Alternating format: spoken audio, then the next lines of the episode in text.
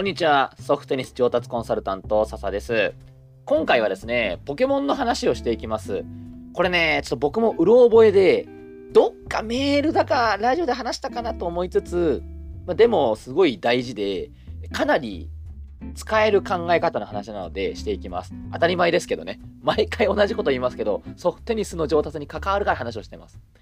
でポケモンなんですけれども、ポケモン、有名ですよね。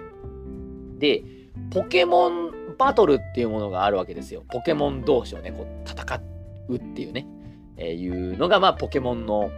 あのー、テーマというか、その一番面白い部分だったりするわけなんですけども、ポケモンって、こう相手を攻撃したりとかね、えー、こちらが防御したりとかってあるんですが、攻撃する、防御するっていう、単純なバトルじゃないんですよ。えー、相手の、ヒットポイントって言いますよね。相手の体力を削り切ったら勝ちっていう、その辺はね、シンプルなんですが、その体力を削るための方法だとか、その削る内容、削ることに関わってくる内容は、実は結構いろいろ絡み合ってるんですね。例えば、まあ、ポケモン分かる人はね、しっくりくるかなと思うんですけど、ポケモン知らない人もね、結構いるかなと思いつつ喋りますが、まずタイプっていうものがあるんですよ。ポケモンに。ポケモンってモンスターですね。モンスターに、まあその、炎タイプだとか、草タイプだとか、まあいろいろこう、種族みたいなものがあるわけですね。で、炎タイプは、え草タイプのポケモンに強い、強いというか、炎タイプの技を使うと、草タイプのモンスターの HP をたくさん削れるみたいな、まあ、この弱点こう補完関係みたいなものがあるわけですよ。三すくみみたいな感じですね。炎は草に強くてみたいな。草は水に強い。水は炎に強いってやつですね。え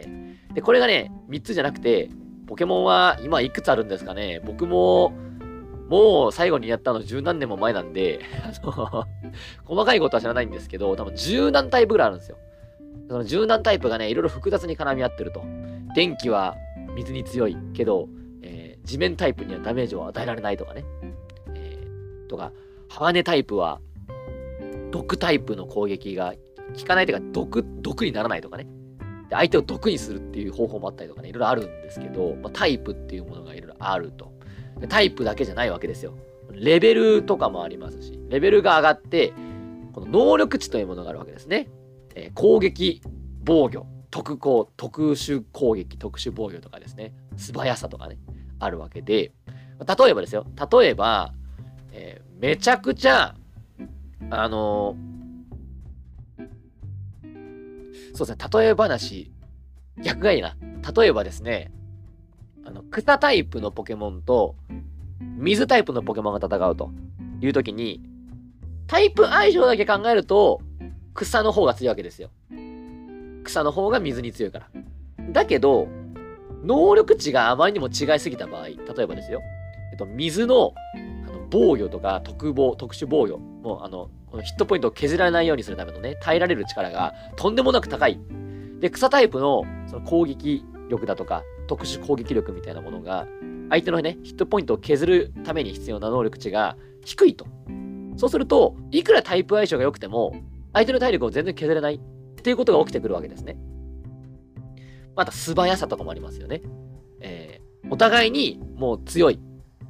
で、炎タイプと草タイプが戦ったと、今度はじゃあ。じゃ炎は草に強いですね。で、炎の攻撃力がすごい十分高い。特殊攻撃が十分高い。で、草の防御とか特殊防御も高いかもしんないけど、えー、素早さが草タイプのポケモンの方が高いとか、ってことがあったりするわけですよ。素早さが速い方が先に行動できるわけですね。で、その草タイプのポケモンがたまにその炎タイプに強いタイプの技を覚えたりするわけですよ。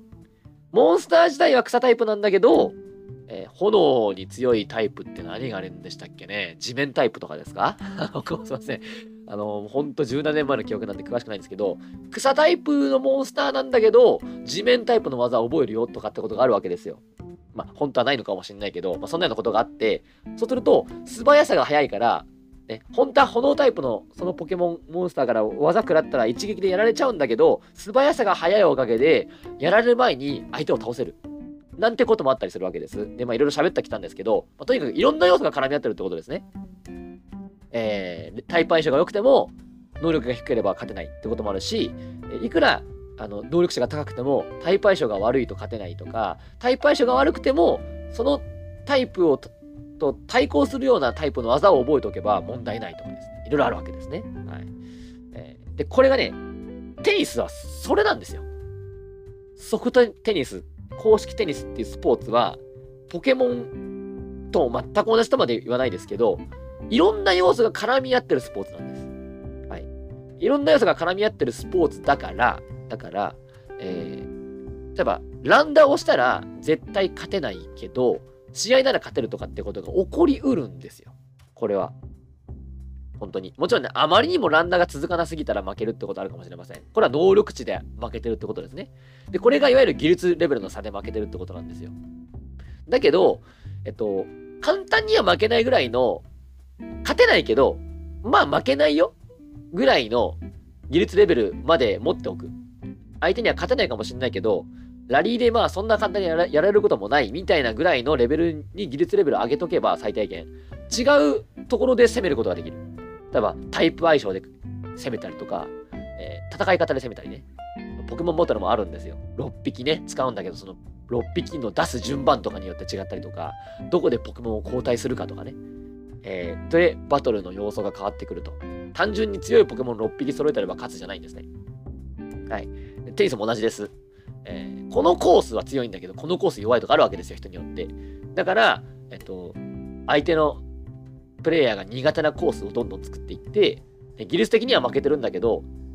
戦い方で勝つとかね。それも勝ちなんですよ。はい。えー、っていう風な様相なんですけど、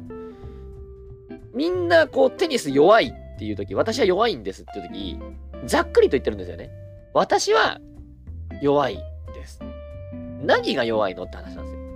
タイプ相性をが弱いのか、能力値が弱いのかとか、あの、何か、この中身を考えていくことによって、やりようがあるかもしれないってことなんですよ。これは工夫ってことですよね。単に一生懸命トレーニングやって、部活一生懸命やってれば勝てるかっていうのは、まあ、ちょっと言い方悪いですけど、舐めてますよね。テニスっていうスポーツを。考えないと勝てない。勝ち続けることはできない。えー、っていうスポーツなので、ぜひね、この中身がいろいろあるんだっていうことを、あのー、僕同じこと何回も言ってるんですけど、これ、ポケモンの例えもね、確かね、前も出したんですけど、あえてね、ラジオっていう形でもね、喋ってみました。えー、で、えっ、と、ちょっと付随してですね、ちょっとお伝えしたいことがあるんで喋るんですけど、その、ポケモンバトルでもよくあることなんですけど、多分伝説タイプ、伝説のポケモンとかいるわけですよ。もう明らかに強いみたいなポケモンがたくさんいて、その伝説タイプ、伝説のポケモンを6匹揃えて絶対勝てるって思って臨んだら、相手がタイプ相性とか、ポケモン出す順番とか、その技の構成とか、技を出す順番とかをすごい工夫してて、全然伝説のポケモンをうまく活用できなくて負けるってことは結構あるわけですよ。ポケモンバトルってものにおいては。で、これは、例えば大会とかで、ああ、まあ1回戦勝てるでしょ、みたいなね。で、望んで負けるって、ほら、あるあるじゃないですか、これ。え、あいつ負けたの初戦で飛んだの？嘘でしょ？みたいな。だってあいつ普通にベスト8とかベスト4入れるぐらいの力あるのに、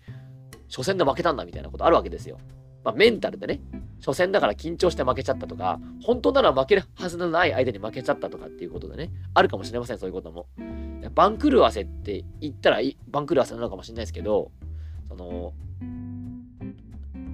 番狂わせっで負けた時にですね、例えば番狂わせと言われるような格下の相手に負けた時に、これは仕方ないと。今日はなんかたまたまなんか起きたんだとか、俺も初戦で緊張しちゃったんだな。で、仕方ないって思ってると、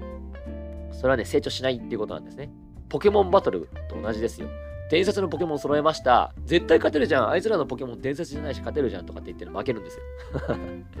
相手工夫してきてるんですよ。普通に戦ったら負けますよ。そりゃ。だから、戦い方工夫するわけですよ。出す順番変えたり、技でね、相手の技を封じたりとかするわけですよ。っていう風に工夫されて負けてるのに、かもしれないのにね。もしかしたら相手もね、意識してないかもしれないけど、何か自分が今まで考えたこともないような要素で負けてるのに、それを、まあ今日は調子悪かったら仕方ないとかって言ってたら、負けるんです。え相手が弱いとか強いとかで勝利条件はか勝利はしないんですよ。弱いやつには弱いやつなりの強さがあるんです。強いやつには強いやつなりの弱さがあるんです。どんな物事にも裏表がある。これはね、ポケモンもそういう構造になってるんですね。で、一筋縄じゃ、一筋縄じゃいかないから面白いんですよ、ポケモンも。なんであんなにポケモンがあんなにね、人気になるかとか、ポケモンバトルっていうのが世界大会とか開かれるわけですよ。なんでポケモンバトルっていうゲーム、ね、があんなに熱中されるかって言ったら、一筋縄じゃいかないようないろんな要素が組み合わさってて、工夫のしがいがあるからです。絶対このポケモン使えば勝てるよね、みたいなポケモンがいちゃったらつまんないわけですよ。テニスも同じです。で、よくあの戦う時に、なんか僕は格下と戦う時、自分より弱い相手と戦う時、緊張して負けちゃうんですっていう人は、緊張して負けるとかっていう風なメンタルの話をしてる場合じゃないんですよ。えー、何か工夫をされてるかもしれないとか、え、いうことを考えてですね、その工夫を封じる必要があるんですね。はい。そこまで考えて初めて強いと言えるんじゃないかなと思いますね。僕は。あの、本当は俺の方が強いのに負けたっていうのは、負けてるんだから、それ弱かったってことなんですよっていうね、ちょっと厳しい話になりますけど、まあ偉そうに喋ってますが、僕も未だに負けますよ。僕も未だにいろんな人に負けます。えー、でもそれは、ああ、この戦いはこういう工夫をされたのかなとか、俺これ工夫を封じたつもりだけど、意外と自分ミスっちゃったなとかですね、いろいろあって、それはまたそれで成長につながるからいいんですけど、えー、とにかくですね、強い方が勝つじゃなくて、勝った方が強いんだっていう精神は、成長するためにも持っておいた方がいいかなというところです。えー、そんな話をね、ポケモンを例えにしてやってみました。ぜひね、この考え方結構大事だと思いますよ。本当に。あの、まあ、今回もね、具体的な話っていうよりかは、その、心構え的な話だったんですけど、この心構えがないと、工夫もね、できないので、ぜひね、この話は身に染みてほしいなと思いつつ喋ってみました。では、今回これで終わりにします。